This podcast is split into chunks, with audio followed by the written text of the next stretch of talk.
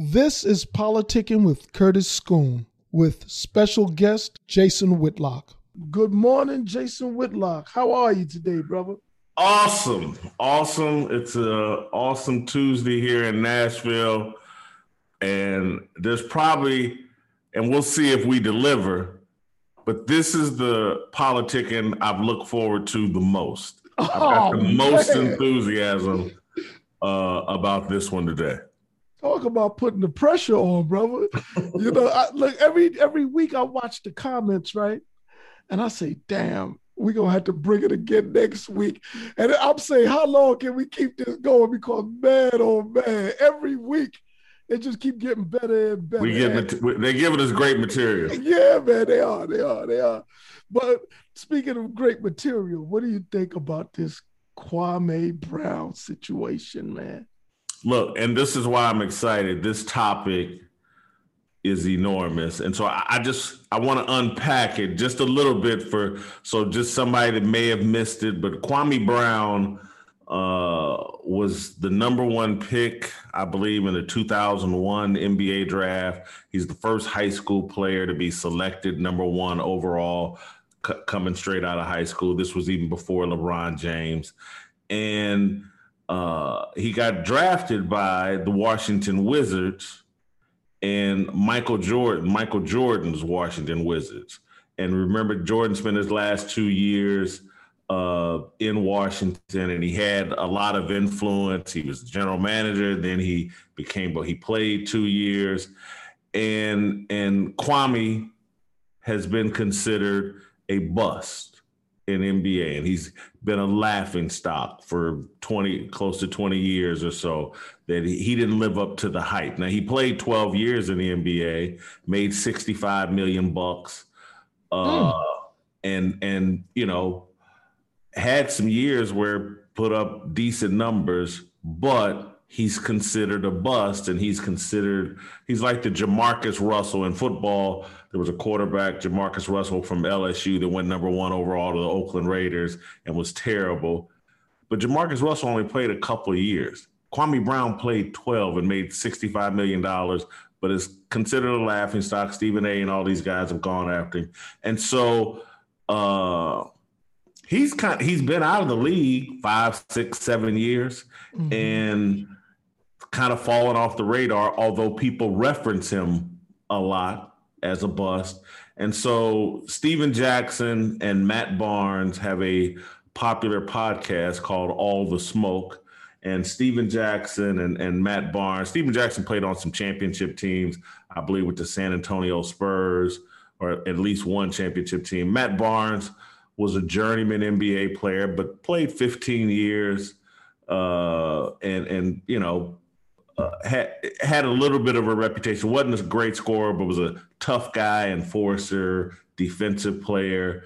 Uh, they have a popular podcast, All the Smoke. They, you know, purport and probably do. I know these guys uh, relatively well. They, they, you know, basically they get high, bring on NBA players, and and talk basketball and people's career. And so Gilbert Arenas one of the great players for the Washington Wizards years ago, is on their podcast last week. And Gilbert played a year or two with Kwame Brown, and Kwame came up and and they cracked a few little harmless jokes, in my opinion, par for the course for what has been said about Kwame Brown for years. Uh, but Kwame wasn't having it for some reason this time and it probably had to do with maybe he was a fan of the show and liked to watch it. And uh, as you've seen, he put together several little videos responding to them, Man. and then went on an hour and 15 minute rant that I have to say is one of the greatest things I've ever seen. Uh, and I've he's transformed his image with his response and all that he's done over Instagram and YouTube. Uh, and so, before we just one little more facts, details to enter in before we go just deep off into reacting to what he said. Uh, I when I worked at Fox Sports had Stephen Jackson and Matt Barnes on my television show.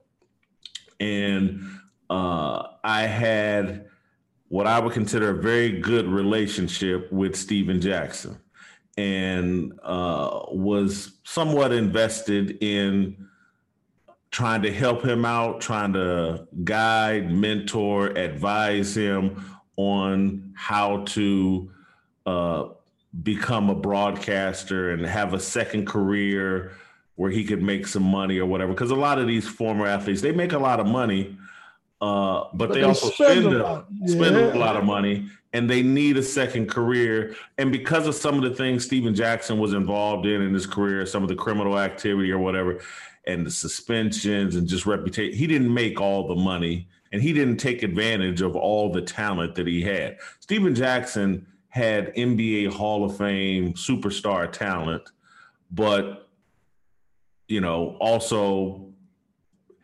is had a little wanted to be a gangbanger or have that reputation uh, and just didn't take care. He didn't max out his NBA career. Although it was successful, he didn't max it out, make all the money he could.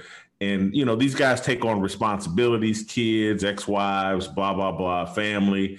And so uh, I was interested in helping Stephen Jackson out, you know, welcomed him onto our show and you know gave him some advice. We went out to dinner and Fred Ming. I like Stephen Jackson. I, I, really do. I can say that authentically. I think his uh, heart is in the right place. His actions, a lot of times, are not. Uh, Matt Barnes is a guy that I had no problems with. Had him on the show. We were, you know, not tight like me and Stephen Jackson, but we got along fine. Once they elevated and Matt Barnes talked Showtime into backing this podcast and they went on their own, Matt Barnes has become a vocal critic of mine. And Matt, yeah, Matt Barnes is a is a Kobe groupie, and uh, it, it's funny when Kobe was a player, I was a Kobe critic. The rape allegations, uh, the way he went at Karl Malone. This is some just old stuff and just Kobe's mimicking of Jordan and his beef with Shaq and the way he again the rape allegations, how he kind of threw Shaq under the bus. I was always a Shaq guy. during his playing career, I was a critic of Kobe post Kobe's playing career, I had a more positive take on Kobe Bryant. And Kobe and I had some dealings personally uh, after his playing career, or, or maybe not at the end of his playing career, talking about his vision for what he was going to do after his career. And uh, so literally, Curtis, again, because I was known as a Kobe critic. I criticized Kobe on the his last game when he scored 60 points, and I, I went on a histo- uh, infamous rant. You know, I didn't like that he shot the ball, was gunning, blah blah blah. But literally three or four days before Kobe died in that helicopter, I went on TV and for two successive shows talked about how much I respected Kobe post his playing career and felt like he was going to be an important figure post his playing career and that I felt like he's handled his retirement flawlessly and what he was planning to do for kids and his involvement with his daughters and uh, women's basketball and all this stuff. And I, I made literally I don't know what compelled me to do this and to bring up these topics. But two, three days before he dies in that helicopter, I'm on TV singing Kobe's praises post his playing career.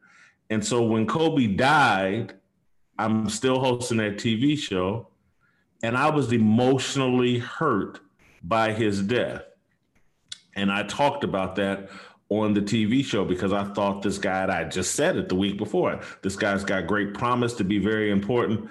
But people used that show, which was an excellent show and was a powerful show, the day Kobe died. Whitlock's a hypocrite. He always criticized Kobe, and now he's on TV acting like he cares about Kobe. Well, I'm just sorry. When when a grown man who's young dies in a helicopter crash while taking his daughter to a basketball game, I don't care what I said about Kobe during his playing career. This was a tragic event. And this was a sad event. And I was emotional about it because one, I thought what Kobe was going to represent. But anyway, Matt Barnes attacked me for showing empathy for Kobe's death. And it's the kind of ignorant, clout chasing shit that's almost embarrassing that he did this. I pretty much ignored it because I, I, see I see Matt Barnes as low on substance, and uh, and and I see him, and I'm gonna get us all the way back to Kwame Brown, just just to be honest. Uh, and so Kwame Brown's rant about Matt Barnes rings so true to me and and I don't say this, and I'm not cheerleading Kwame Brown because I have some major problem with Matt Barnes or Stephen Jackson or any, any of this, because because I just don't. These are young people, younger than me. How old are they? Aren't they in their 40s?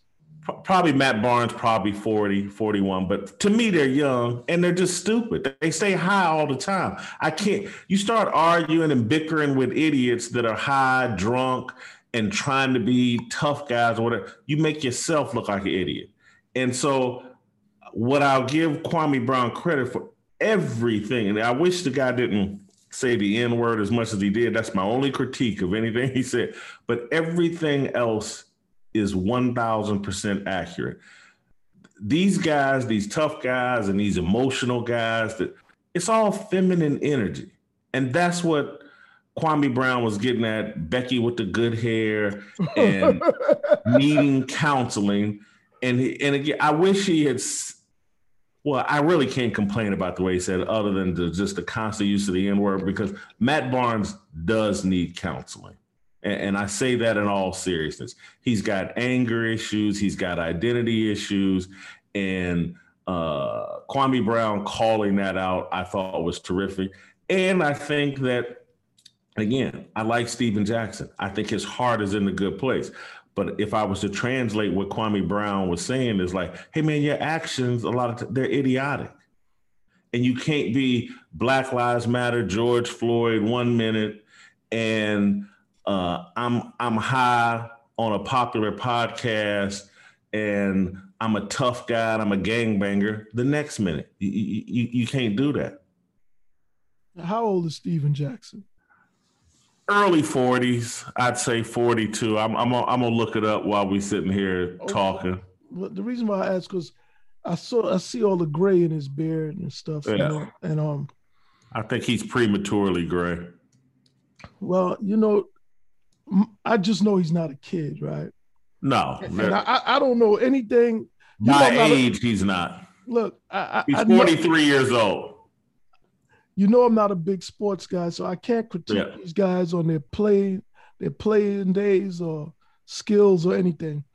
But something that Kwame Brown touched on was the fact that um, these guys, if they really wanted to do something, and not just them, because uh, I don't want to make it about just them specifically, because they represent a segment. Yes. Of, of our community who are in a position to do more than vent or denigrate other people who they don't like. And um and, and they they should be in the community doing more. When you sign contracts, the numbers I'm hearing 65 million, hundreds of millions, 30 million.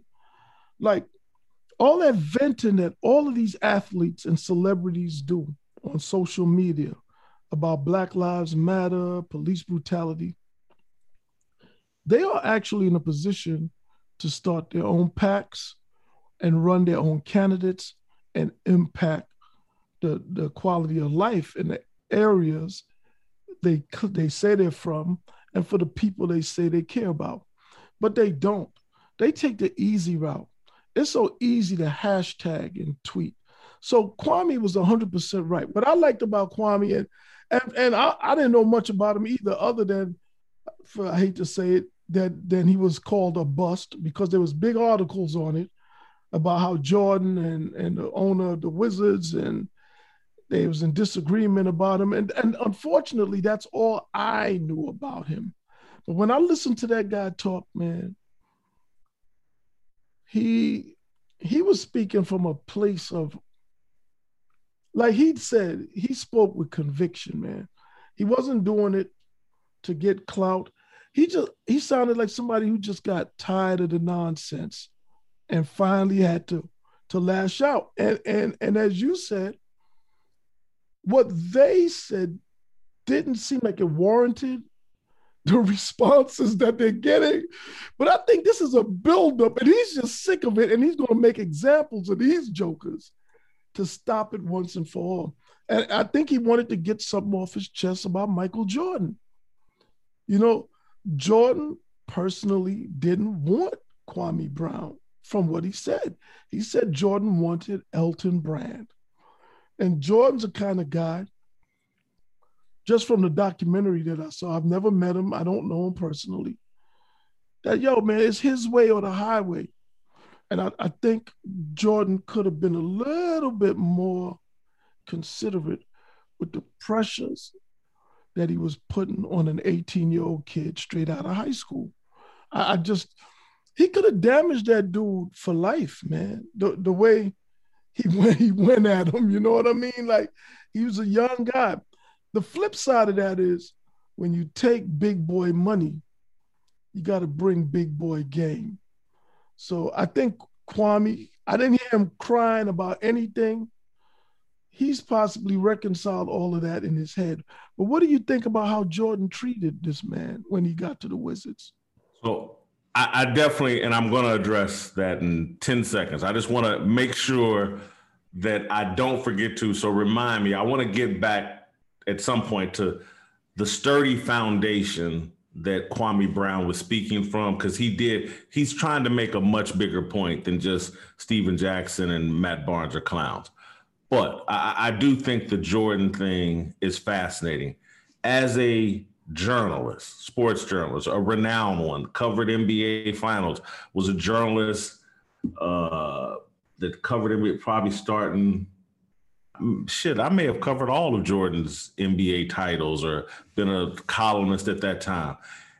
I, and and as a longtime Indiana Pacer fan, again, my history covering Jordan, long time. Uh, I did not realize what Kwame Brown exposed in his rant, his explanation of went on what went on with the Wizards when he's the number one draft pick it blew my mind and it made perfect sense. His explanation of that, hey man, uh, Michael Jordan, because again, Curtis, people blame and ridicule Michael Jordan for drafting Kwame Brown, yeah, in 2001. And and they put that on Jordan. And Kwame Brown yesterday or over the weekend, whenever he recorded this, he put it in. No, no, no, no. Michael Jordan did not want me. I was drafted to be traded for Elton Brand. This is his contention. And uh, I was like, wow, okay. And then he says, who takes someone at the number one overall pick and then the organization starts bashing him? That's that's a guy they really didn't want. And mm-hmm. so uh, I went and and just looked at some things and looked at the roster makeup and then asked a couple of people. And the whole thing his explanation makes perfect sense. Michael jordan is playing for the wizards when he's 38 39 years old.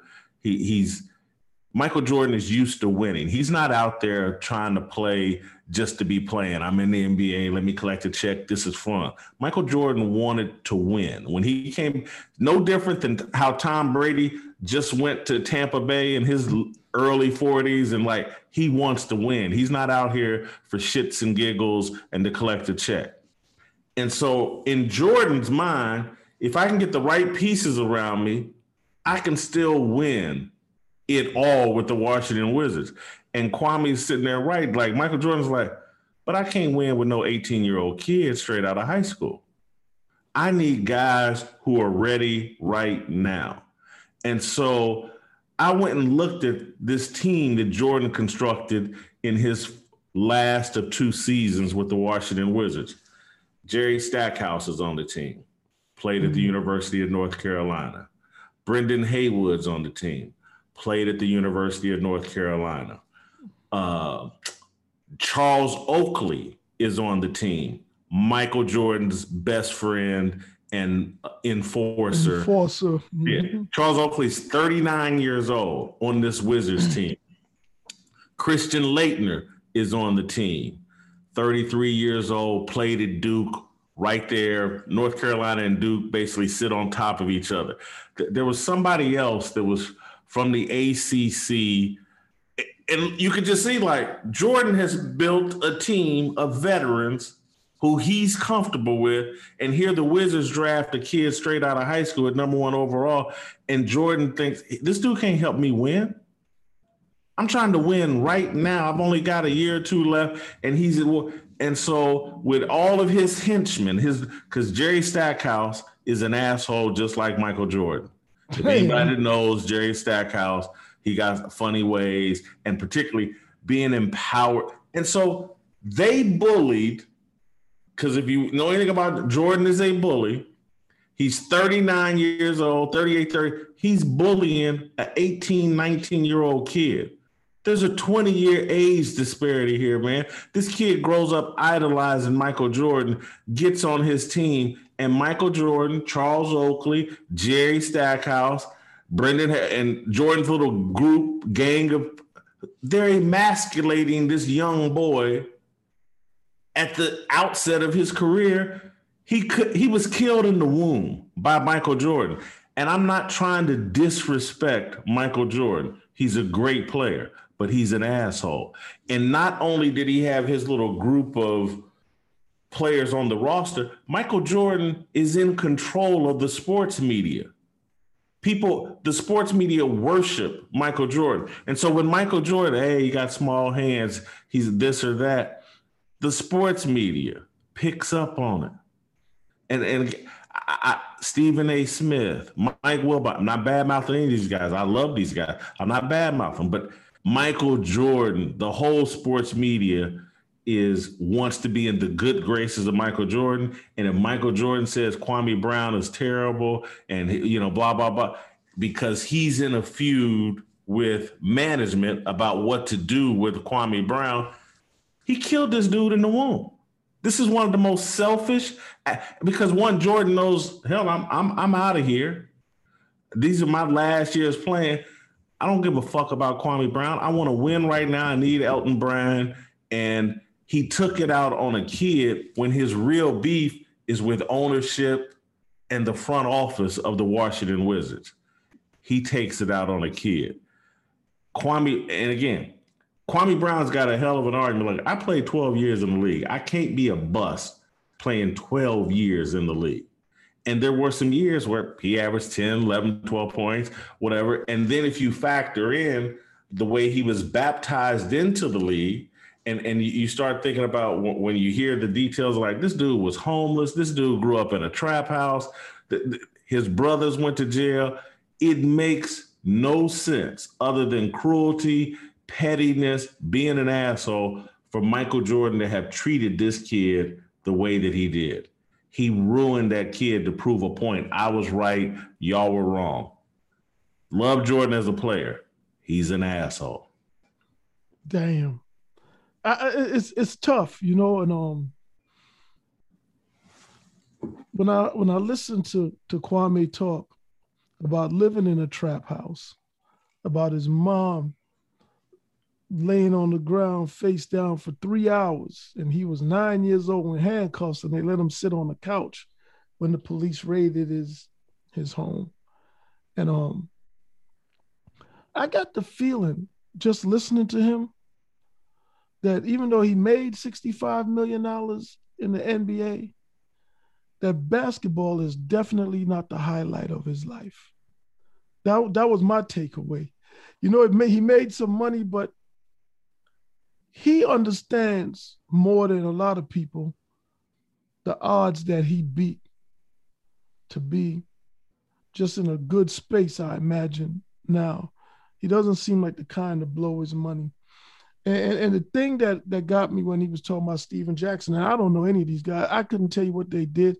Somebody told me Stephen Jackson ran into the uh, the, the, the stands one time to fight with a fans. Yeah, yeah. yeah. The Ron Artest melee, he was right up in it. Yeah, yeah. you know, uh, those are the type of things I know about him. So sports is not my big thing. But one thing I do know is that when you have successful athletes and entertainers who openly promote gang activity, they're doing a great disservice to the community and yelling about Black Lives Matter is not going to nullify the damage done. You know, there was a rapper named um, Pop Smoke who was killed in, in Hollywood Hills by some gang members. They say the shooter was 15 years old. See, and I, I come I come from a certain element. My New York, not this new New York, not this rap New York, but my New York, we didn't have street gangs per se. That was more like the 70s. That was some real backwoods country shit, to be honest with you. Because if it ain't about money, what the fuck is it really about? See, street gangs are really for like teenagers and adolescents and young boys trying to prove their manhood. It's almost like a rite of passage in some urban areas. But when I see guys talking about they in a gang past 25, I'm really looking at them like they didn't know how to transition to maturity, to adulthood. They they're stuck. You know, we used to have a saying called uh, super seniors, like people who get left back or they couldn't meet the mandatory requirement in the 12th grade to get a diploma. So they had to repeat the 12th grade over and over. We called them super seniors. All of these guys, these grown fools, throwing up gang signs and all this bullshit. Yo, man, they're super seniors, man. And, and, and what's really fascinating is that some of them didn't even really get all into gangs until after they became famous with money. You know, and, and I don't know if that applies to does Stephen, not apply to Stephen Jackson. Yeah, but a whole lot of these people, man, it's almost like they have to wait for adulthood to be the cool kids they never were. And they're all stuck in perpetual adolescence. They don't do grown shit. Tupac, to me, he kind of popularized this. I'm not going to say he started it, but he popularized it. No question about it. Because, and he would tell you, he said in an interview that he never got arrested until he got a record deal. So he went backwards, all the tattoos and the thug life and all that shit. Hustling backwards, yep. Yo, man, they get all this money and only when they feel safe enough that they can pay a lawyer and pay bail and, and, and, and pay off uh, victims. And pay for protection. And, and pay for protection. Are they ready to be a street nigger? That's because that's the word they like to use, right? They street niggas. Okay. On a budget coming from the NBA, coming from your record label. I don't respect none of y'all. Y'all wasn't like this, most of y'all anyway, until you got that money. And that's why I see through them. And then compounding matters. Something else that that Kwame was touching on is that they they kind of they they love they go at each other. They they go at each other. White people are safe. the Jimmy Iovines, the team owners, the agents, the financial advisors that run off with their money, they're fucking safe. Who they gonna go at is somebody who look like them. And I don't respect none of that because that ain't gangster. You see what I'm saying? And that's why when I say the things I say and people wonder, like, yo, man, Scoon be going in, he be saying this. Because I want these motherfuckers to know when you see me, you better act like you seen the whitest white man. Because the way I feel about y'all, man, with the shit that y'all do and, and the hypocrisy, man, I will punish you in a way that you wouldn't believe, but which you had deserved a long time ago. Somebody should have spanked you, and you didn't have a father to do it. And so I want to be, I'm trying to choose my words carefully because I don't want to betray uh, conversations I had previously with Stephen Jackson that, you know, you know, are private and, and between us. I do want to be crystal clear that don't think he, he's not his his gang affiliations are authentic and not from and they come from the dysfunction he grew up in and childish or not childish but childhood dysfunction and vulnerability connected him to the gang world at a young age Matt Barnes is the guy, and this is where uh, Kwame Brown. I'm just telling you, man. This this guy mentioned that somebody said he should be a preacher, somebody close to him or whatever. This dude has a a wisdom and an ability, a discernment that you know at 39 you should be able to discern and blah blah. But this guy, if you take out the profanity and the cussing he's wise beyond his years. And was his attack on them was coming from a foundation really really strong of like hey and and his discernment about Matt Barnes because this is what I do believe. There's a perception like that all the smoke that Matt Barnes is the driving force of it. I don't believe it. I believe Stephen Jackson is but Stephen Jackson lays back in the cut. And Matt Barnes, your name is first. And Matt Barnes just got some deal with uh, another deal with Showtime, some little scripted comedy and blah, blah, blah. What, what Stephen Jackson has is a street smart to know that this mulatto, octoroon, quadroon, and again, I don't know, again, I don't know Matt Barnes' heritage, but he knows that he's got the look to get uh, us in the room. That that Hollywood crowd, that TV executive crowd, oh, they love Matt Barnes. They, and and again, he's saying it as a joke, but basically he is he's telling Kwame Brown was basically saying, I'm calling you Becky with the good hair because those executives that are throwing you opportunities you're not qualified for, it's because they think you're Becky with the good hair. why, why, why would they think that? Where would they get that idea from, though? Well, because what they've seen is that human beings, Hollywood, Los Angeles is filled with people willing to do any and everything for a check for some celebrity, for a life preserver to protect the because again, a lot of these guys after their playing career is over, and it's like, oh wow, Matt Barnes made $35 million. Well, how much did he spend? How much responsibility did he take on? And then it's like, well, damn, how do I continue to live this NBA life and this millionaire life uh, these next 30 years after my playing career is over.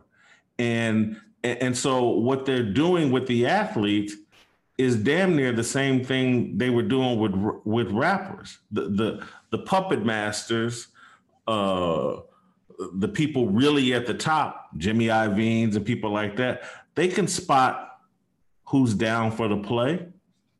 They can spot Becky with the good hair and oh, who is willing who is willing to play the game damn. that needs to be played. You think Harvey Weinstein, you think Jeff Epstein, you think any, these people can't they don't have a profile. That's why all that's why they put all these desperate, ignorant motherfuckers on.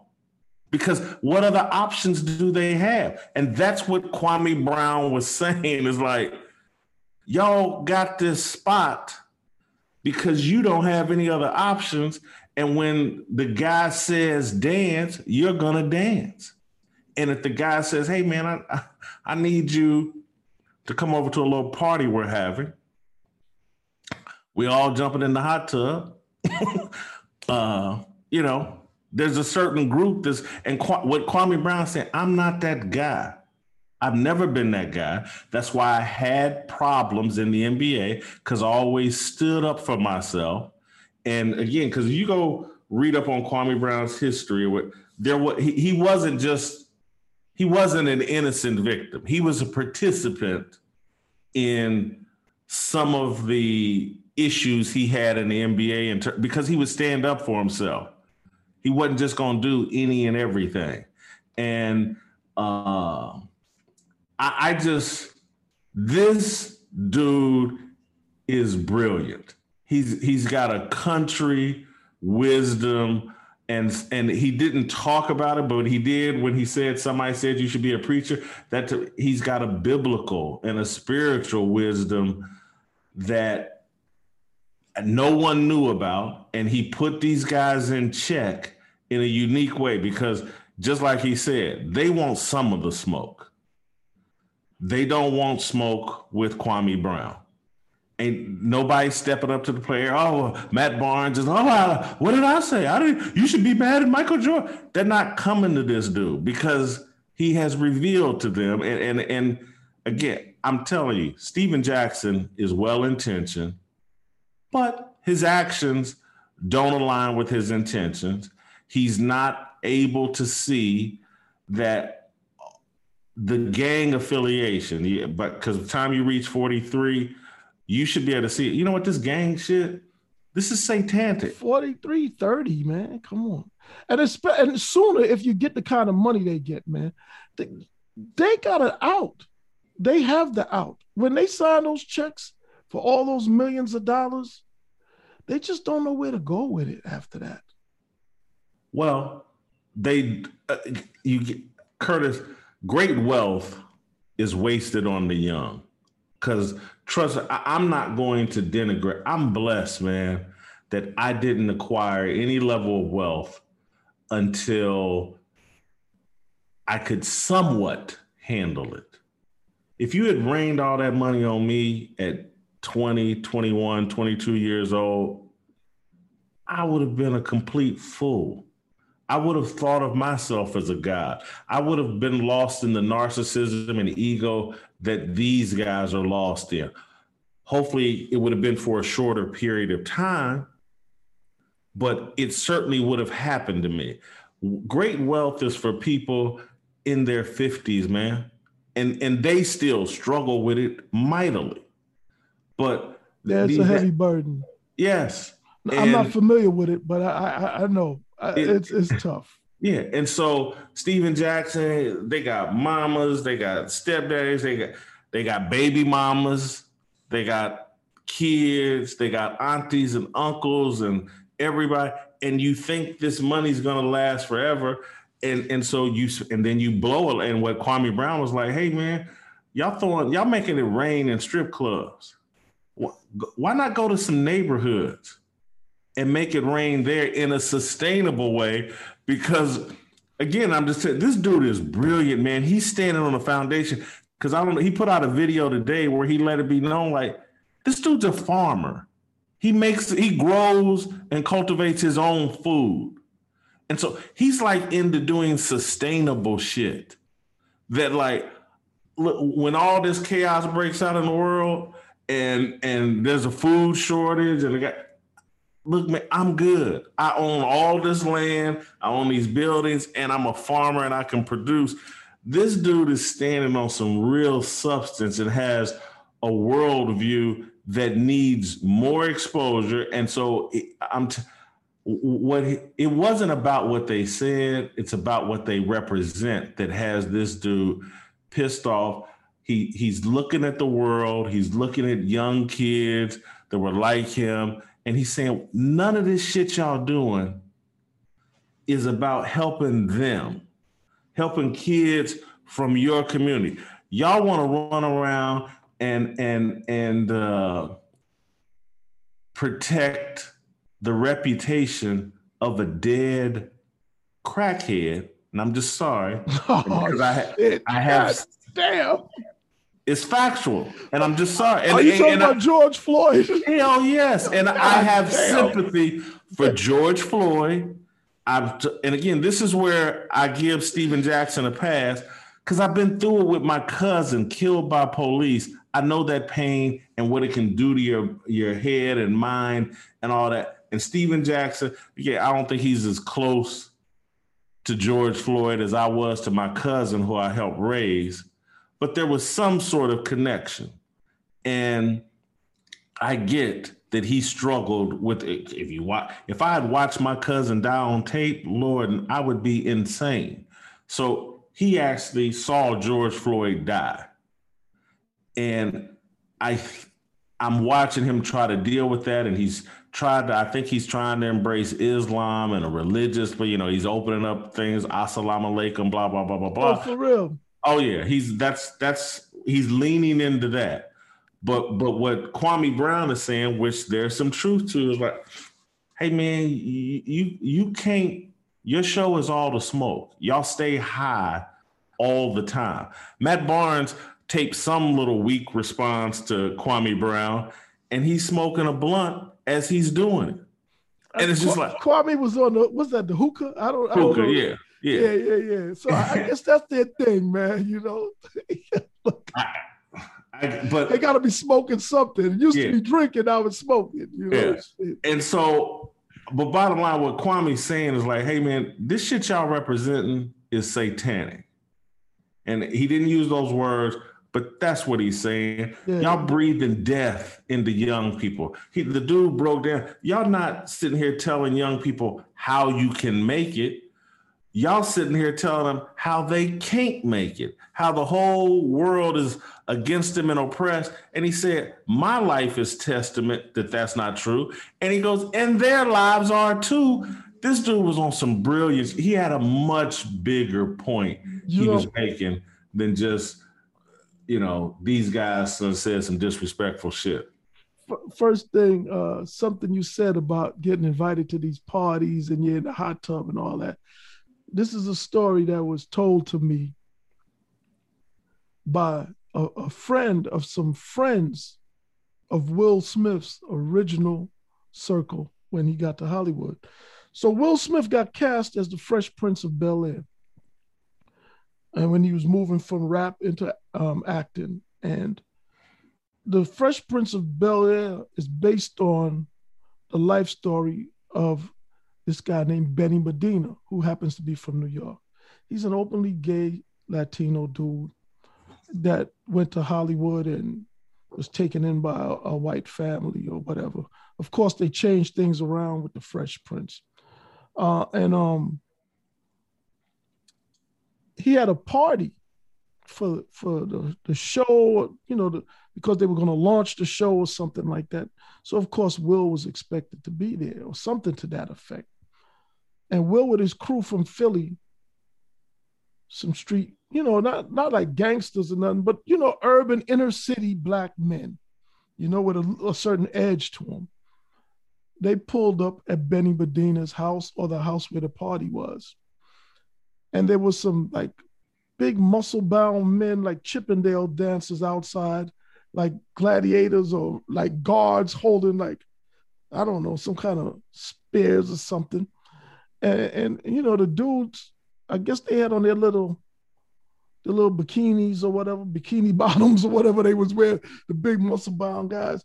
So the other dudes was like, yo, is this where the party is? And they asked Will, they was like, um, yo, you, you, we ain't going in there. We, and Will told him, look, man, I'm going in there. Y'all coming with me or not? And he went in the party. You know, um, some of them didn't. And Will went on to big major stardom. Now, I mean, it was a it was a party thrown by the guy and all the VIPs, the usual suspects, the Quincy Jones and and everybody else were there. Well, Quincy Jones already done told you what he was about. You, you, hey, listen, he's the ringleader. At least he was the yeah. ringleader. Uh, it, it, seems to me that uh, Diddy's kind of moving into his spot right now, but, mm-hmm. but that's another story. You know what I mean? But again, it's a weird world out there, and and, I, and, and I, I I think that guys who are from Los Angeles, who are from the streets of Los Angeles, who come up with those gangs, who get millions of dollars, even though that they're, they're kids when they get the money. If they're to make a choice, it should never be that world. You know, because money comes with strings attached. And and and, and Kwame said something like a lot of these guys act like a woman and her husband is bad.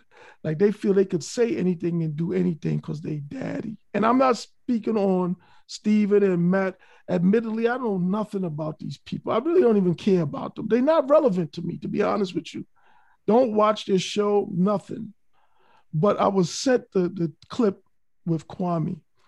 And the things that he was saying resonated with some general feelings that I have about entertainers and celebrity activists.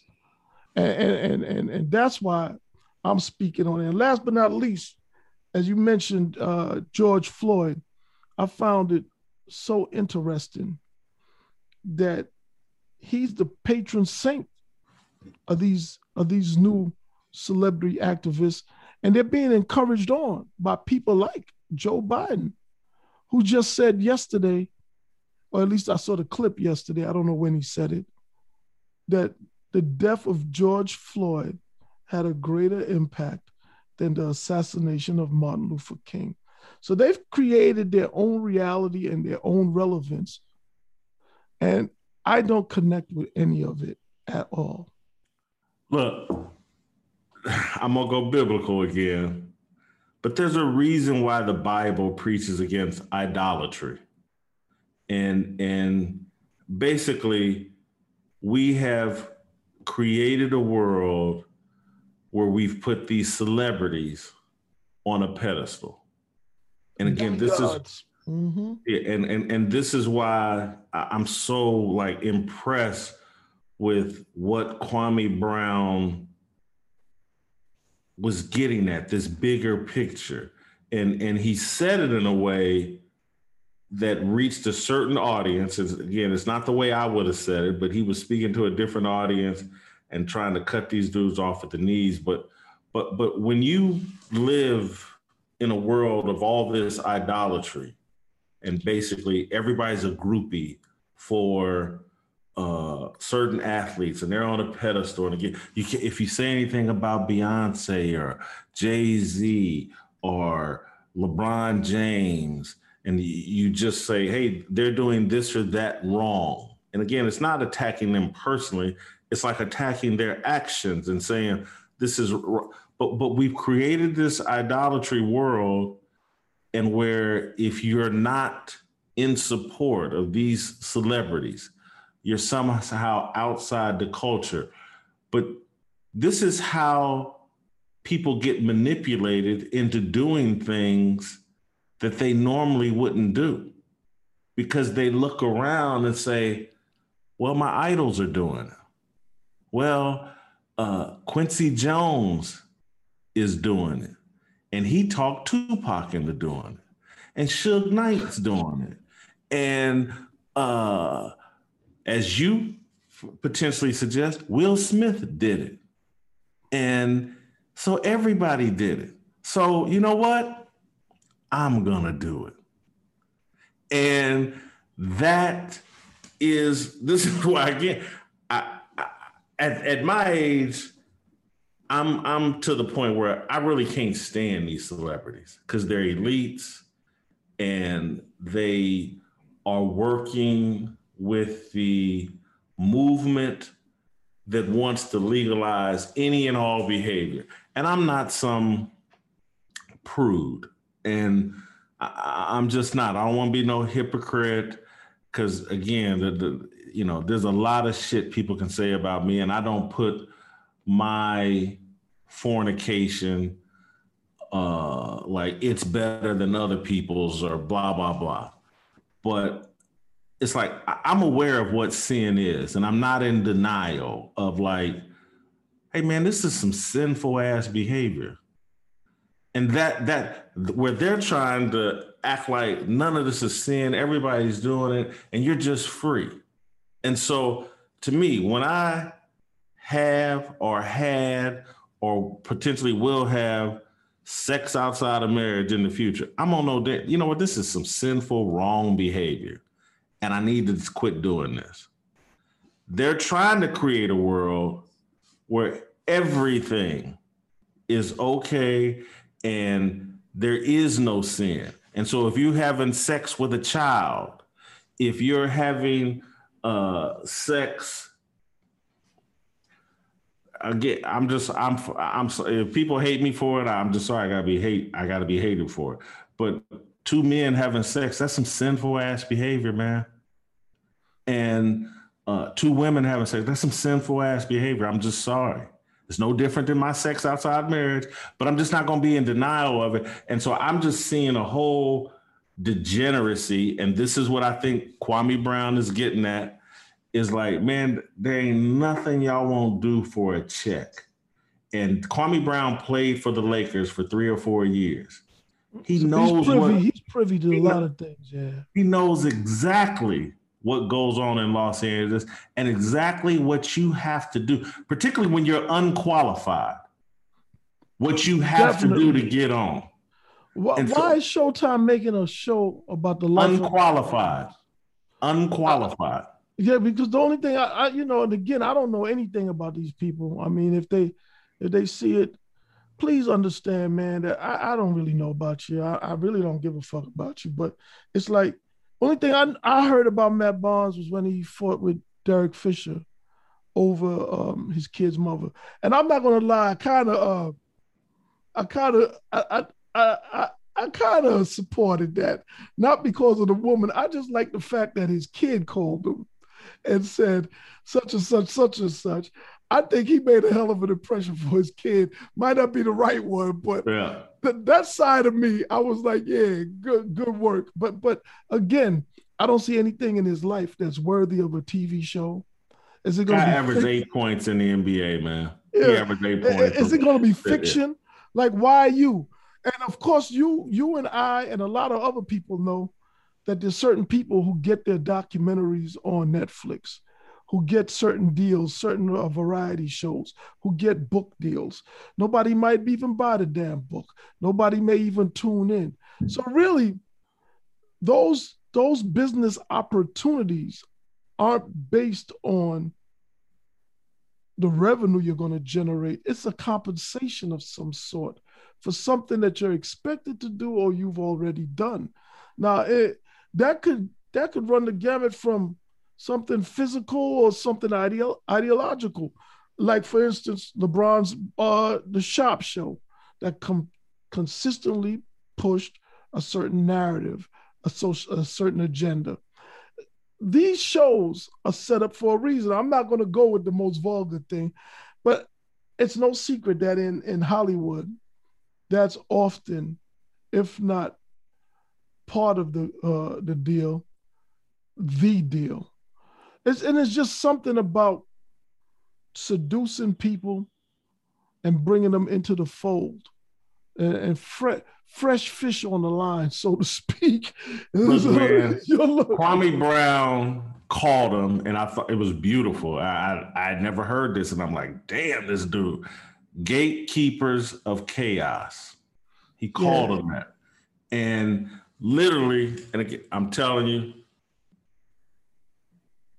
I have an affinity for Stephen Jackson, but go his NBA career checkered with arrests, suspensions, going up into the stands, fighting. He he was this real extra ghetto dude in the NBA. Not leaves the NBA. Uh, not there's a bunch of NBA players that put up similar. Uh, Caron Butler, let's say, put up similar. No, doesn't have the kind of shady record that Stephen Jackson has. Matt Barnes' record, tough guy, fighter in the NBA. Uh, you know, had the issues with Derek Fisher. Again, there's they got a whole.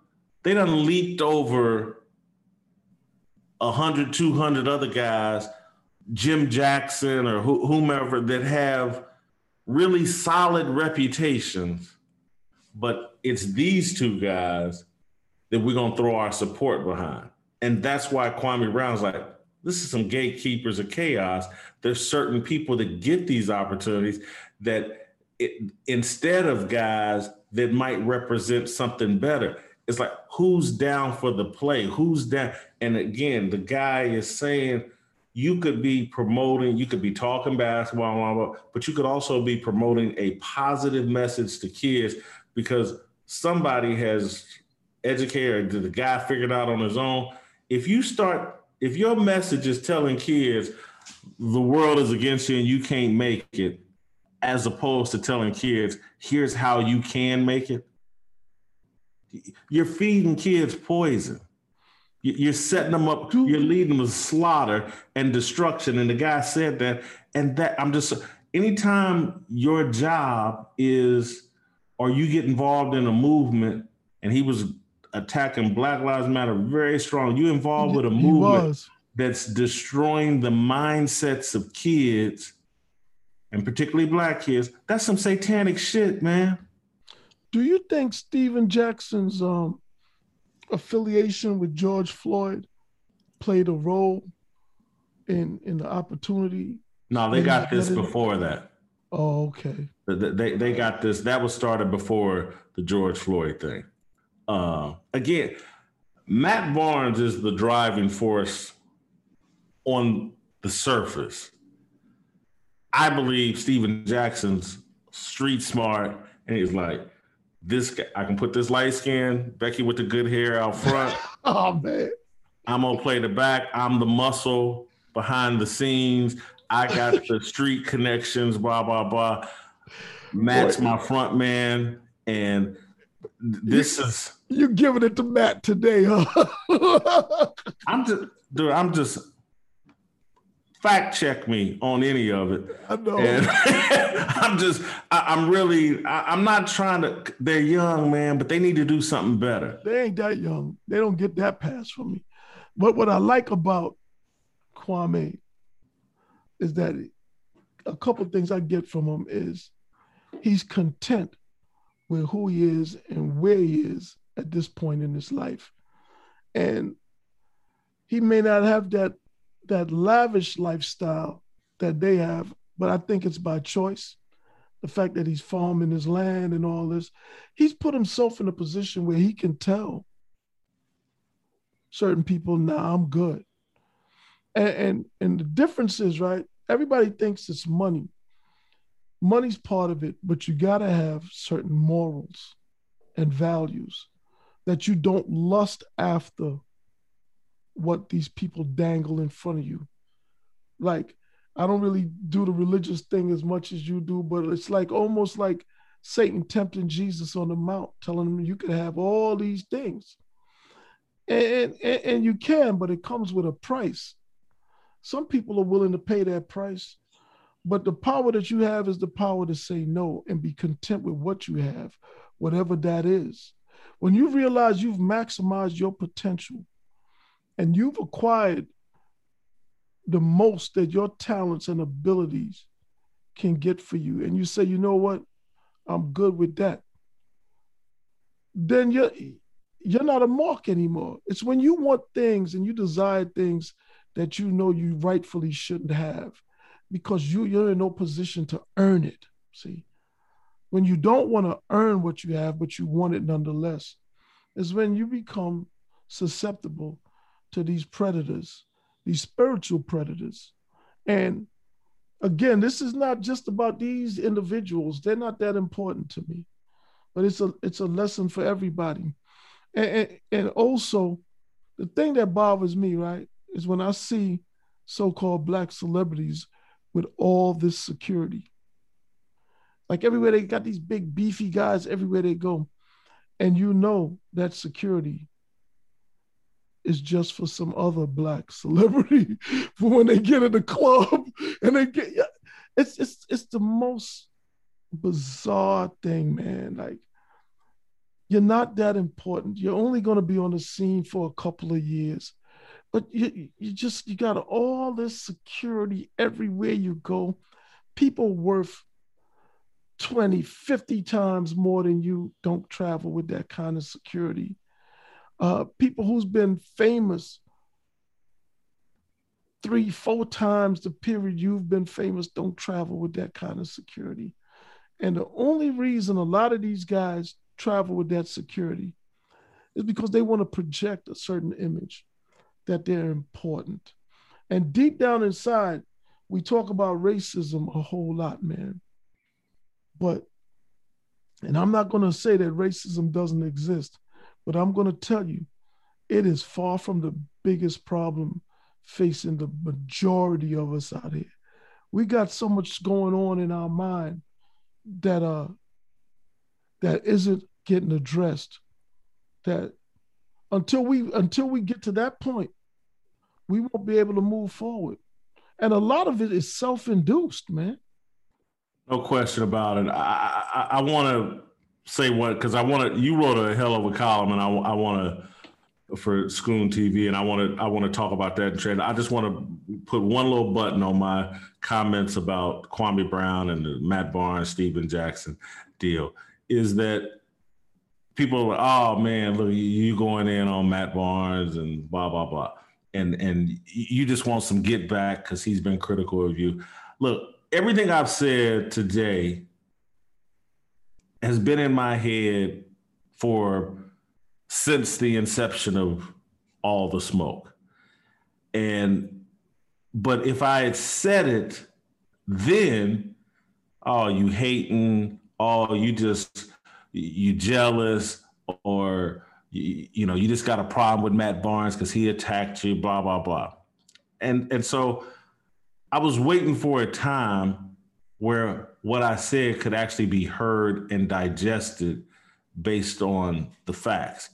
Kwame Brown created that opportunity, created an opportunity for, for what I'm saying to be heard in context. I don't, I hope that these guys transition and do better and represent something better. I actually think Stephen Jackson legitimately wants to do better. Matt Barnes, I completely agree with Kwame Brown. That dude needs some counseling. He's angry, identity issues. I, I, I, it's nothing new. The thing, same things I was saying about Colin Kaepernick and the confusion of growing up mixed race or what. And maybe Matt Barnes isn't even mixed race, but he certainly wants to be seen as a hardcore black dude. I'm I'm hard. I'll fight anybody. And Derek Fisher, I'll beat you. Blah blah. And, and, and just I, am just there's a certain age, and again, because I used to be that kind of an idiot. I, I I got in some really stupid fights and blah blah. I used to be, but there's a certain age where you're just like, man, fighting is stupid. And and I got this. I can win far more battles. This is like John Thompson, the Georgetown coach, used to say uh, more money's made sitting down than standing up. And damn, you got to real, and he say that to athletes. Damn, far more money made sitting down than standing up. And that's like if you can use this thing right here, wow, play the world. I, I got to keep that one. Yeah. Yeah. Yeah. yeah, but yeah, like like you said, my my article, which kind of dovetails into all of this, um, you can read it on scoontv.com, the town hall. Um, it's called Are You Not Entertained? And it, it, I, I felt a need to address the rise of, of the entertainer to a leadership position in the black community. And, and I felt I felt I had to outline how that happened, at least in my opinion. And I used a lot of historical data and, and, and traced it back from even the times of slavery. And, and the reason why I had to do that is because a lot of people who don't really know a lot about the, the black experience other than what they see currently it just all looks like it's just craziness and stupidness and all that but there's a pattern in it there's a way that we arrived to this point and i attempted to um to outline that what did you think about the attempt. No, I want to ask you a question. Yes, I want to ask you a question. Yes, you ask yeah, me the questions now. Yeah. I, I, I read the piece and and I love the historical background, like Richard Allen. You referenced it. I was like, man, this dude done did some research. I'm very aware of Richard Allen and all that. And so the question I wanted to ask you is because it's left unanswered in the piece is, you said that black religious leaders had been our leaders and had been at the forefront of the they, black struggle. Uh, uh and now we first celebrities, yeah, yeah, they were. And well, I wouldn't call them celebrities. I call them legitimate spiritual leaders who represented the black struggle. And so the question I had was we've transitioned into entertainers and athletes and celebrities. Were we not better served when religious leaders Richard Douglass, I mean Richard Allen, uh, Frederick Douglass, people, Martin Luther King, Malcolm, people with some kind of spiritual background or foundation, were we not better off with them as leaders and and the face of our struggle as opposed to athletes and rappers and singers?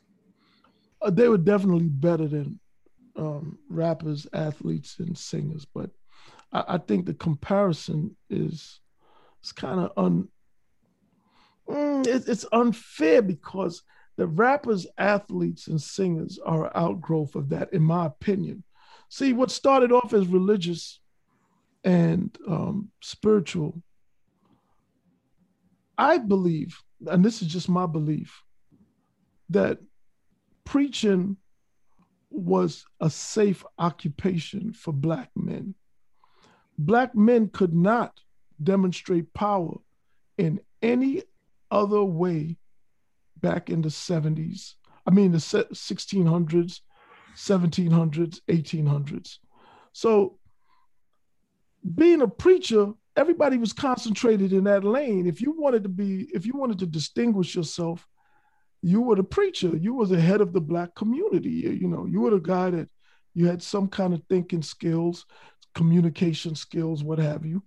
If white people wanted to communicate something to slaves, they're going to talk to the, the smartest one or the freed black men or whatever you want to call them.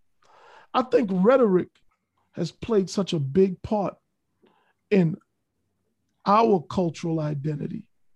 And to this day, we value rhetoric in a way that you know that you could kind of talk your way to the top so yeah the preachers at the time they they were good but we had to get beyond that. And when we started getting beyond why do we why do we have to get beyond that?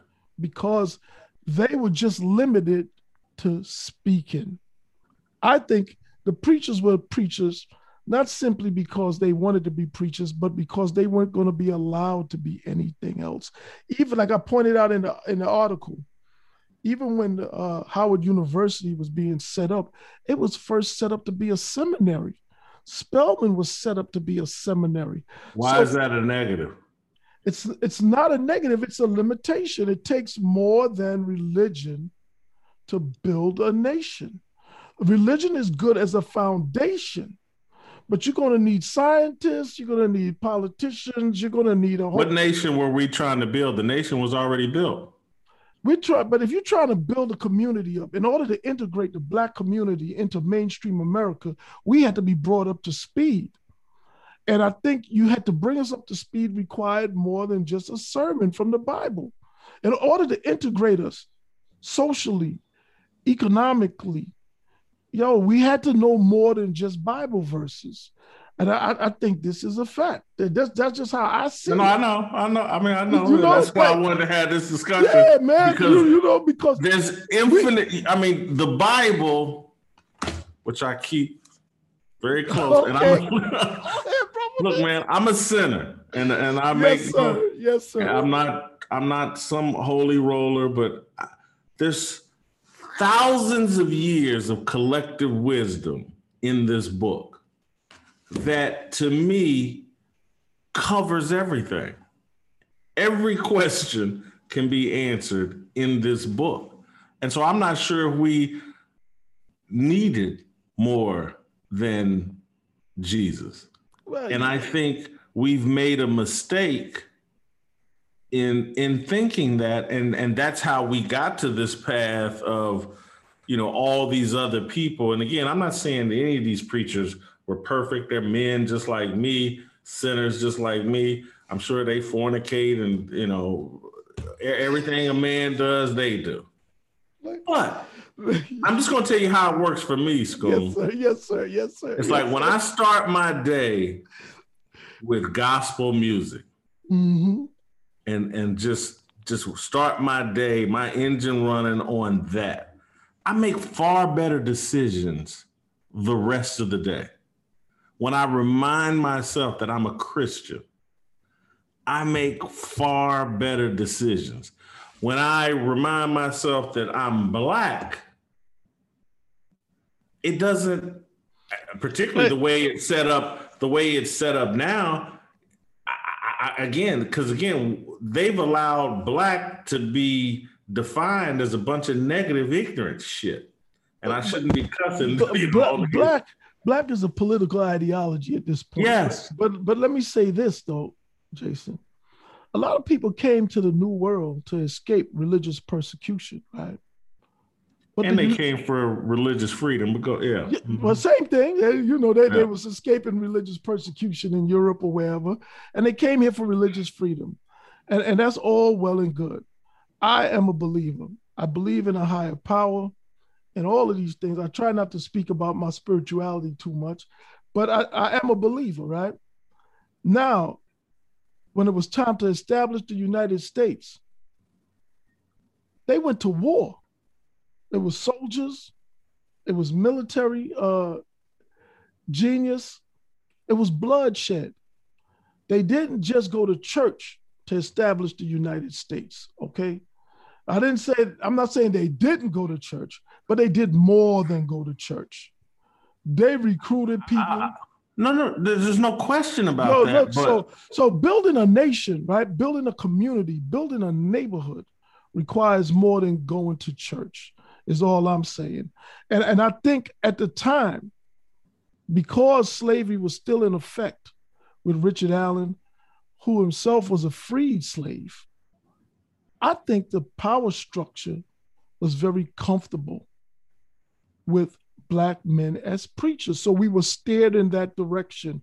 I think if if if we had oppo- other opportunities, those men may have chosen other occupations. So now my, the premise of my article is this. Because of our fixation with um, not fixation, our limitation with rhetoric and preaching and what have you, the spoken word, we've become very good and proficient at it. Black men are always, uh, you know, admired for their their speaking abilities. You know, and it, it, goes. It started there, but it progressed into motivational speakers and politicians. A black politician, man, he'll give you a, a speech, and, and Martin Luther King over there. I have a dream down to the degeneracy we see today with the rappers and pimping. It's always with the word play And I think the genesis of that began the, the love, the genesis of the love for the word started in the church because that's where we were concentrated. And we've always associated men of prominence with being vocal rather than taking action you see? And that that's where i make the distinction. And that's not to say those men were bad. I think they were i think they were good and they did the best that they could during the time period that they existed. But today there's so many other ways to contribute to the community. And yes, I think we are all, we should all see ourselves as Americans because number one, this is where we live. Number number two, we have nowhere else to go.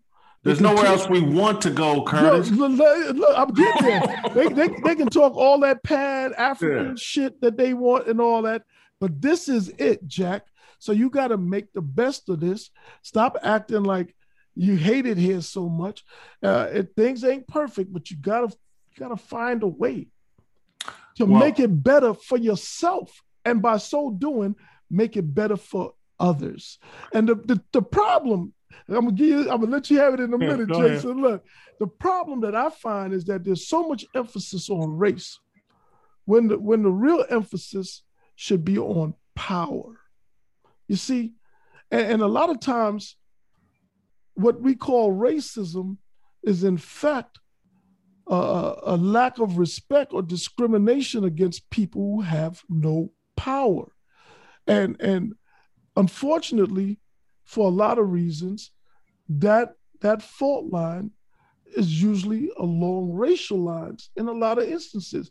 But to me, right, when I think of racism, I think of the fact that South Africa is the only country that had nuclear weapons to denuclearize. And they did so before handing power over to the Black majority. You see? Because these people will talk about their Bibles all the time. But what they really, really value, Jason, is the ability to inflict destruction. So when when when South Africa had those nuclear weapons, and right before Mandela was elected, as they knew he would, because it was all set up before he got released, they denuclearized the only country in the world to voluntarily, supposedly, denuclearize. And, and why was it so important? Well, you have to think with those nuclear weapons, South Africa would have had a certain degree of power. That's what the world looks at. Black people, the ones who are disenfranchised, they need to be honest with themselves and say, What power do I have? And when you get the answer to that question, that might really be at the root of why you're being treated the way you say you're being treated. And what, what you have to do, instead of begging people who have power to give you some, you better start working on getting some. And it, comes in different forms and different levels. It's not always with a gun or what. Ultimately, though, the world is about how many nukes you got, how many nukes I got. When America had it was the only nation with nuclear power, the Rosenbergs, Ethel and Julius, made sure to give it to the Soviets. To in their mind, they didn't do it for Rolls Royces and a lavish lifestyle and a yacht in St. Bart's. They did it because their ideology, they were idealists. They felt like there needed to be a balance of power to avoid tyranny in the world. And I'm not saying I agree with them or disagree with them. I'm just saying that at the highest level, when you're talking about self determination, do not negate the importance of power, whether it be worldly power, spiritual power, whatever kind of power you believe in, you're going to have to tap into it to impose your will. And so, I mean, there's a lot that you said there that I, I agree with. I just don't think there's a higher power than a connection and a spiritual relationship with Jesus Christ. And so when I look at the history of America, what what made America ascend to such great power? And I believe it was the Judeo-Christian values that the country was founded upon. And then I believe black people, our journey here in America and our pursuit of freedom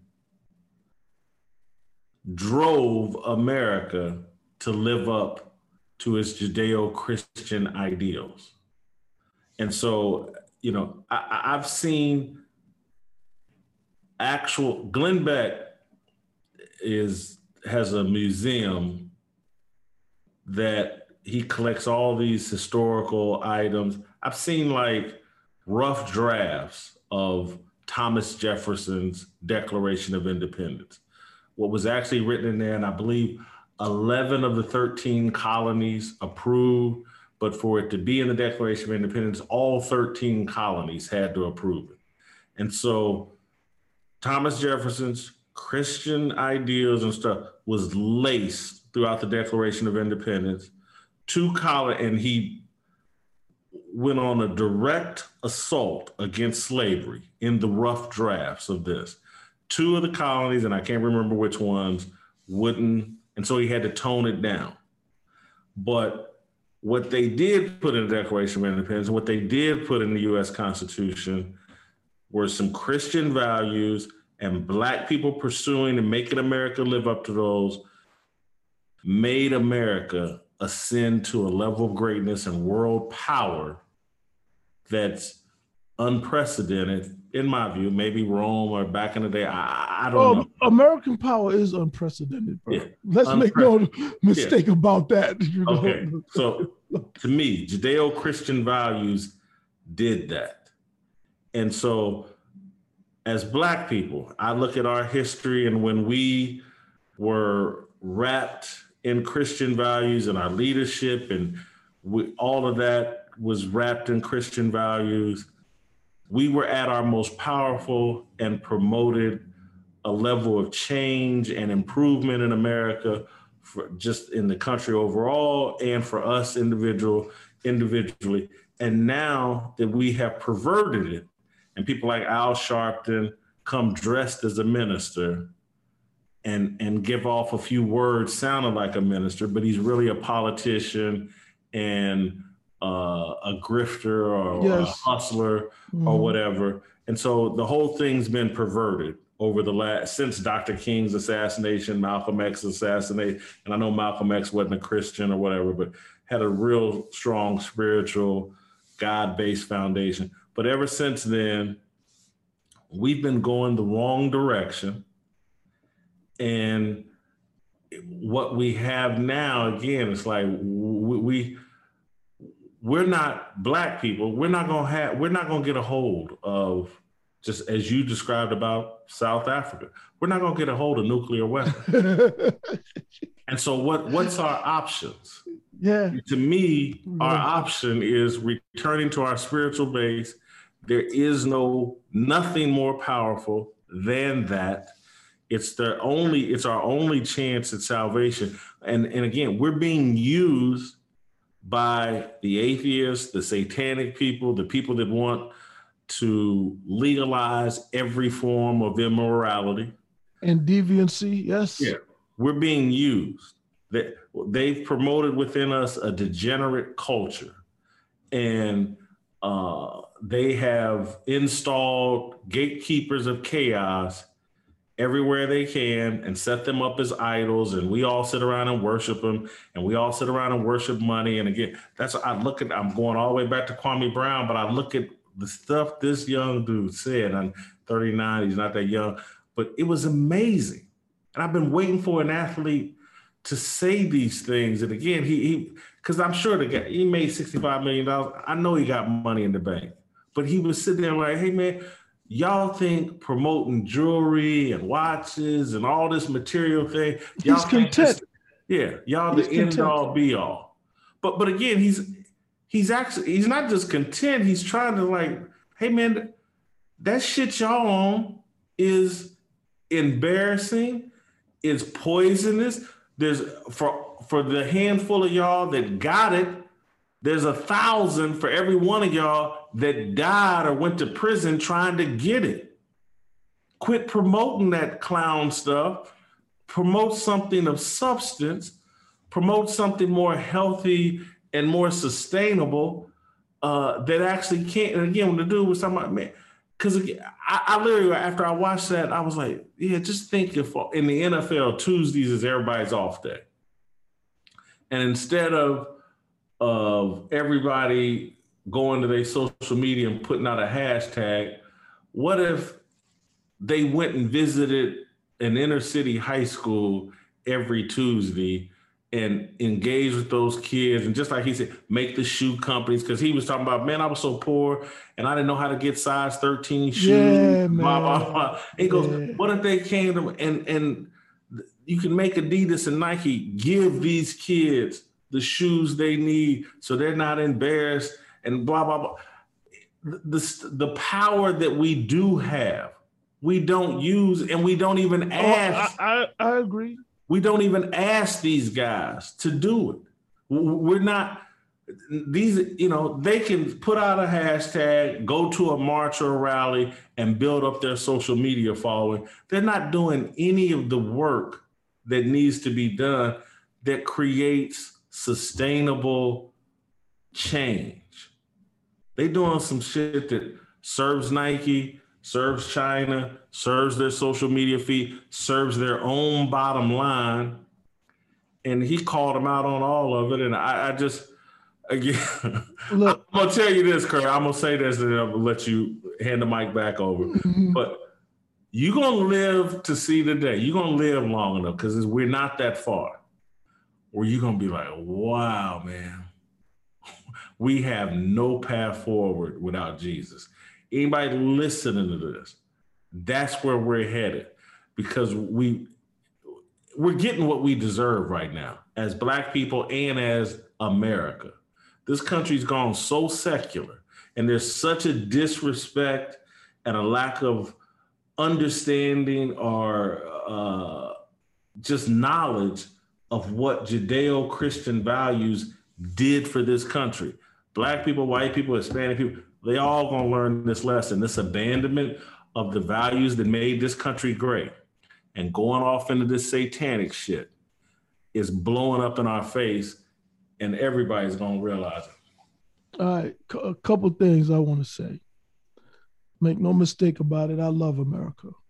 However, I'm not gonna lie about the trajectory that America has been on. I, I think having an honest discussion will help people understand better how to move forward. Um, slavery increased a lot of wealth in this country. Um, it definitely did. Globally. Well, well, we were only speaking about America, but it did globally. You're correct. You know. Look, slavery has been here since the beginning of time. Well, we're talking about the transatlantic slave trade, yeah. right? It, mm-hmm. it, increased a lot of wealth in America. Um, and yes, numerous people, as you as you could see in my article, were against slavery. White people. I think one of the fascinating things in my article is that at every step of the way, whether in a good direction or a bad direction, there were white people involved with the black people going in that direction. From the early white abolitionists and missionaries to the to the civil rights activists to the Yale skull and bones with the boule, what whichever way, there's always white companionship, guiding, directing, supporting in this country historically, right? Building the schools, the HBCUs. When a lot of these these uh, new activists get on their soapboxes and talk about white people, they paint them all with a, a broad brush, not realizing that, like us, they're not monolithic either. There were even white abolitionists like John Brown who took up arms against other white people to end slavery, lost his life, was executed as a result. And he was a Christian because those whites thought that slavery was against Christ, anti Christian. But you cannot dispute that there were whites who claimed to be Christians who participated in slavery. And, and therein is, is the issue, right? When you say the Bible, that one book has has uh, produced so many different belief systems. As I was talking about the the African uh, Methodist uh, Episcopal Church, AME, part of the reason why they broke off is because they didn't like the fact that they were segregated in the white Methodist church and had to sit up in the gallery and couldn't move around. So even within the people who were helping or sympathetic, there was still some kind of separation. And yes, this was in the late 1700s and so on and so forth. You mentioned Thomas Jefferson, but you didn't mention Sally Heming, the black slave girl, not woman, girl that he slept with and had children with. Now, again, this is this is a different time in history. That doesn't mean his writings were any less profound, but we cannot whitewash history. We cannot have revisionist history, whether it, it's about uh, making instilling a, a, a false sense of accomplishment in black people, or absolving white people of their sins. You know, let's just tell it like it is and let the truth fall where it may. Now, when you talk about America and its growth, when you think of the expansion west, what that meant, you know, no, it's not like somebody snapped their fingers and the Native Americans just disappeared, man. Like you, you, you understand what I'm saying? And all of that is part of the story of America. And I'm not someone who's stuck in the past that wants to put people on trial who are already gone for abuses committed against people who are no longer here. I'm not that guy, but I'm about being honest, man. In the world, power is about the ability to impose your will. And that's why there's a secular system and then there's a spiritual system. And when you deal with spirituality and, a belief in God or Jesus, like you say, or whatever, it means you are not looking for your reward in this life. But the people who are looking for their reward in this life, they move a certain way. And it has nothing to do with that Bible, Jason. Nothing. And so I want reward here and in the afterlife.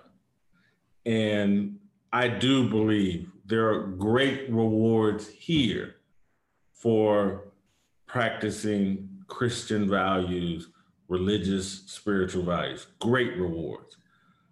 I'm not interested in whitewashing anyone's sins. I'm not interested in blackwashing anyone's sins. I, I, have no interest in that. But what I do know is the world is filled with sin including my own. And so there, if we really wanted to look at the history of the world, whatever Thomas Jefferson's sins are, and there were many, I could someone can point to a black person, a black country. They can point to me. They can point to you. Yes, absolutely. Blah blah blah. And again, hell, there's stuff going on in South Africa right now they they stripping white people of land and all kinds of stuff going on. Unfairness is a part of the world. Do we accept unfairness and just like, oh well, that's just some blah blah, let it roll off our back? No, but, but I don't think that Thomas Jefferson, any of them guys had some special level of unfairness that everybody else, Asians, Hispanics, white, uh, black people, who all of all of that same sin, all of that same exploitation, and and uh, you know conquering uh, new countries and overtaking the people that was already there. Black people done it, white people done it, blah blah blah. I'm gonna let literally. I'm and, and and I'm not saying this is pie in the sky, but somebody much smarter and more powerful than me is gonna have to do the judging on everybody's sin, including my own. I, agree. I and, agree. And so, trust me, I don't know the name, but uh, I'm trying to who I'm trying to think of some Ugandan president or whatever. But I guarantee Idi Amin. Idi Amin, he might have had him a white mistress that that he impregnated. Who the hell knows? Mm-hmm. And again, I'm not again I'm not interested in whitewashing nobody saying. I just don't think I'm the proper judge of people saying I'm going to try to look at the good stuff that people did that led to a place where I'm just sorry. America is the envy of the world. Black people, white people, Hispanic people beat down doors to get in here. And so what and we've been based off that Declaration of Independence and US Constitution that they wrote and everybody around the world regardless of color is attracted to it and will do damn near anything to get in this country. We're not trying any of these we're not beating down doors to get in any of these other countries. And so that's the reality that I'm trying to deal with and recognize is, of course, these guys were sinful. I'm sinful. I don't know what I would have done if I was black context, and free. Look, man, black and free back. Yeah, Con- I don't know what I would have done.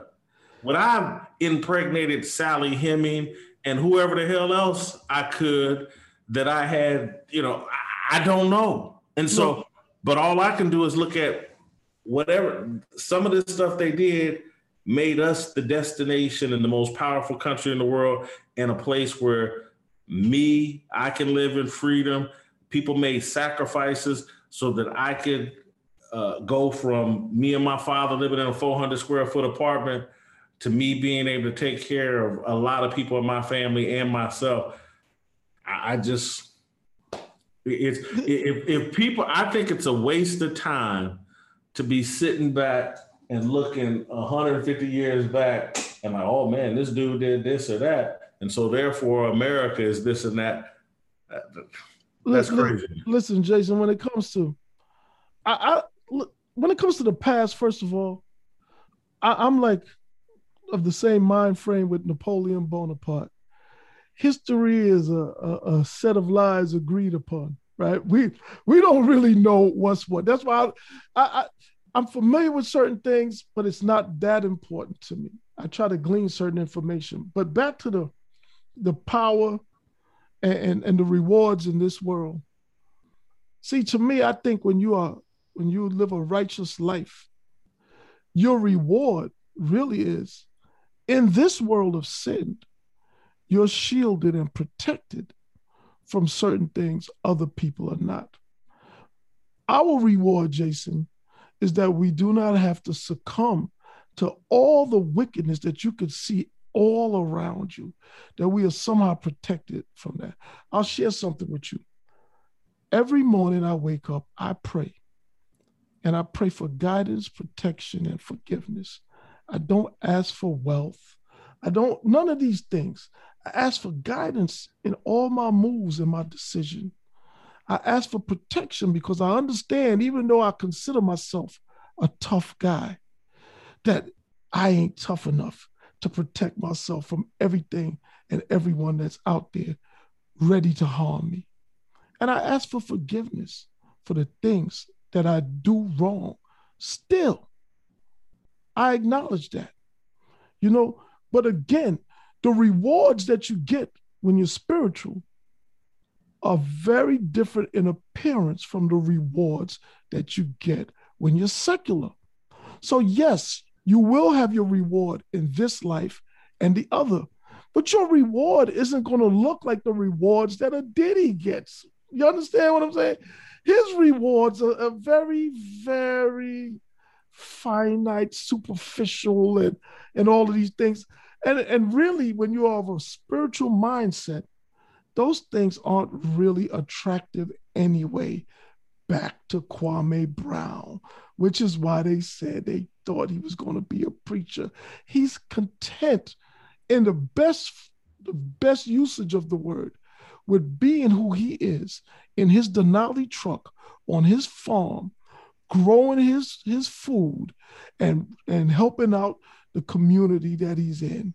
And and a lot of us we should be more content with our range of capabilities. Once you've maximized your range, that's it. Don't worry about everything else. Let let that take care of itself. And he seems like he's in that place. And that's what I call a place of peace. And, and we should all be that lucky and and Curtis, this is the best podcast we've ever done. oh and, man, and more pressure. No, no, no. Seriously, seriously it, it really is. Yeah. there's a couple other things we're supposed to talk about, hmm. but we need to end here, wrap this up here. Not just for time reasons, just we can't do any better than what we've done today. And we don't want to dirty it up by trying to do too much. Mm-hmm. I, I, I want to say this though, for me personally, and, and I don't even know if this is a proper point for me to make, but mm-hmm. I've arrived at that point of contentment and serenity. And I, I'm not going to go all off into it, but there are some things that have gone on with me over the past year, business wise, where I may not get what I was supposed to get. But I stood on some principles that I believe in. And it's it's and I'm going to continue to stand on those principles because people have made the mistake and think that I'm moved by money. I've never been moved by money. Money has come to me as a result of the principles that I stand on and the way I have done my job in a principled way that protects my integrity and maintains trust with my audience. And I'm always going to stand on that. And there's always been moves I've made like, why you do that? Because in this very secular, corrupt world, there's only so far I'm going to go. And my word is always going to be my word. Period. It, you will always going to be able to. And look, I'm in position to live that way. I don't have a wife and kids. It's much harder. You make more compromised decisions mm-hmm. when you have more mouths to feed yep. and you know the responsibility. And so um, I, am just a, I'm all circling all the way back just like you. Man, I got so much respect for this Kwame Brown. I don't know if this dude he, he, may hate my guts, and maybe I when I was on TV or I wrote something about him, I, I don't know. But this young dude is a voice we need, an ath- and a former athlete. And I know he didn't have the greatest career, but man, th- this he said he knows how to play the game of life, and I believe him. And, and and last but not least, for the brothers out there, never forget, man. Men make money. Money don't make men get your priorities straight. All right, Jason, we good? Awesome. All right, bro. See you next. I'm gonna week. have to watch this one myself. and I just did it. I'm gonna watch this one myself. Yes, sir. I don't yes, know if we at Kwame Brown's level, but we we close. yeah, yeah, yeah. All right, bro. Have a good one. All right. Share, subscribe, and like our YouTube channel to get alerts for new episodes.